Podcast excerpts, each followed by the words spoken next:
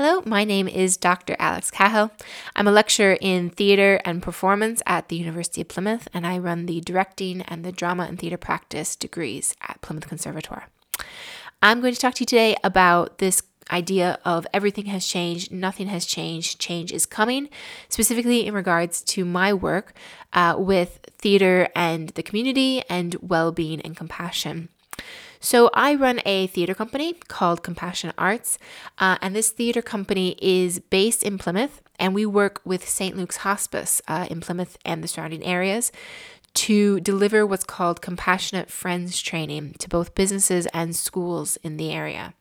And what we do is we use a style called forum theater, and my actors uh, prepare short performances, about five or 10 minute long performances, and then they present these performances uh, based on kind of negative situations that either have happened or could happen in the setting that we're in, so either in the school or in the workplace.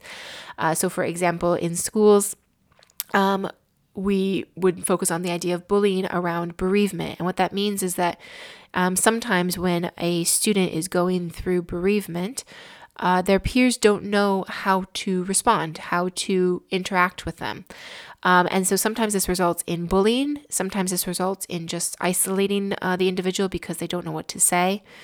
Um, and it happens in the workplace as well, both with peers, but also, um, you know, in terms of compassionate leave. You know, no one really knows how long you're supposed to give her compassionate leave if it's not a parent, or they don't know what to do if you need to take some time for an aunt or something that has passed away. So, what we do is we go in and we do our short scenes in the setting, um, and then the audience gets a chance to uh, brainstorm with each other and think about how they could possibly make the scene more compassionate.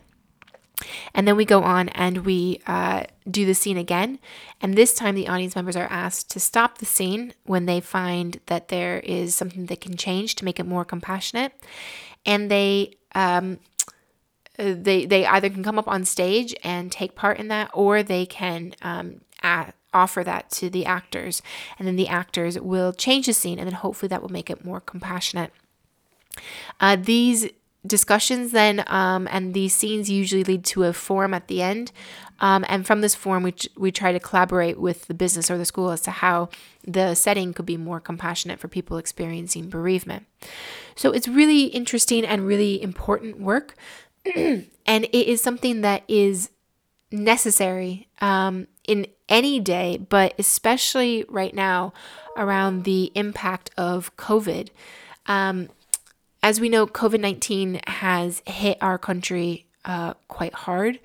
Um, and as a result of that, we've gone into social, social isolation. Now, social, social isolation is something that bereaved people aren't necessarily, um, you know, it's something that they would have experienced. Um, like I was saying before, like their peers or their work don't know how to respond uh, to this interaction. So they, um, they kind of leave the bereaved person on their own.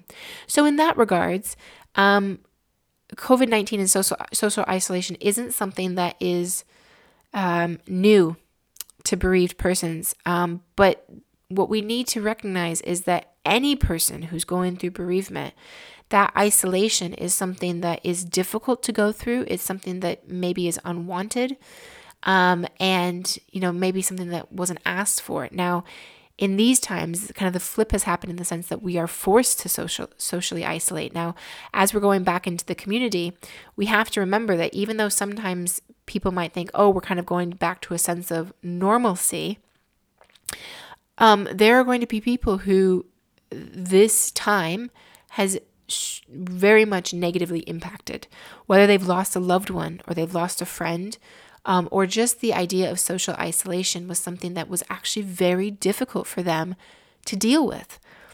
What I'm hoping is is that once we've now come back out of social isolation in hopes that we don't have to go back into social isolation, that people will be more understanding of those who um, have been forced to isolate in the past because people don't know how to interact with them after a bereavement. When we experience bereavement and loss, it's something that no one can really say no one can say the right thing right no one could do the right thing but there's still you still must try right you must try to be compassionate And in that sense, right, nothing has really changed. There's no there's no need to not be compassionate in these in these moments. So in that sense, nothing has changed. Now change is coming is something that I think is really really important because like I was saying, we've all come out of social social isolation recently and you know, people might have experienced loss but in a forced isolation, which means you know they they weren't allowed to not only see the person that they've lost, but they also weren't allowed to then see their friends or their family to grieve with them during that time. I know um, some funerals that took place that also hadn't, there was nobody in attendance. And that wasn't because that person didn't have anybody to attend, but because they weren't allowed to. And so we what we have to understand and recognize is that bereavement is going to be hitting a lot more people than what we originally, you know, had the numbers for. Um, because as we know, uh, Child Bereavement Network um, and St. Luke's Hospice always publish the perceived numbers of a year so that we kind of know what we're what we're heading in towards um, for the perceived death rate of that year. Now, obviously, the perceived death rate this year is going to be a lot higher because of a circumstance that we didn't anticipate.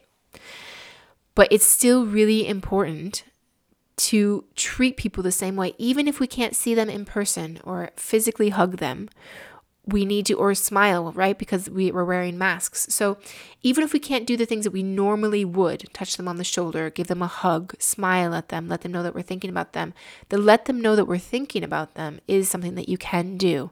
You can text them. You can offer to take them out for tea at a socially distanced, you know, uh, location. You can go for a walk outside at a socially distanced location. So just remembering that there is um, there's going to be people that are a lot more affected. Um, one more thing that I wanted to to talk about was this idea of the arts and where the arts are at the moment. Um, as we know, um, lots of artists have been struggling during this time.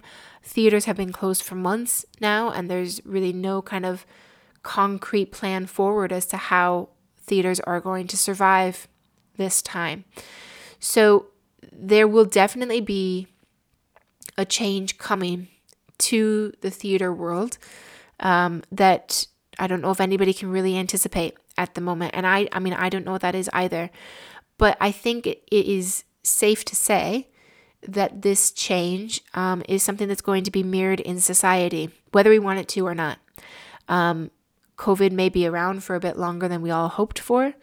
Um, and, you know, there might be something else that's coming um, up after. It. I mean, 2020 has thrown quite a bit of curveball, curveballs to people.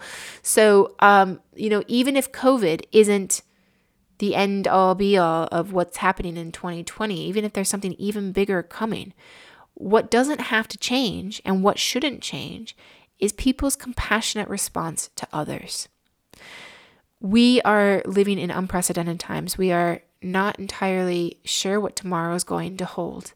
And perhaps now more than ever, we're all being very much made aware of our mortality. So have a bit of compassion towards others, have a bit of grace when you talk to people. Don't, um, you know, may- maybe was there was there actions that were being done before that, in reflection, possibly weren't the best way to interact with somebody, um, especially going through a difficult time like loss and bereavement. Um, but even just people coming out of isolation, how can we how can we treat others in our local community and in the social you know the, the social social media community because that has definitely taken over as we know and online bullying has become huge in schools and in workplaces. So how can we interact with one another in this new society that we find ourselves in currently? How can we better what we had been doing before to make sure that we're inclusive, to make sure that we are understanding, to make sure that we're showing compassion to others? In my opinion, I actually hope that there's a small change coming in our community, something that allows us to be more compassionate to those that are different from us, to those that are struggling because of something that uh, of a situation that we don't understand. I really hope that in the future, in the immediate future, we can all kind of take an assessment of where we stand with our community, where we stand with ourselves, um, and not only show our community a bit more grace, but have a bit of compassion for ourselves as well. Thank you.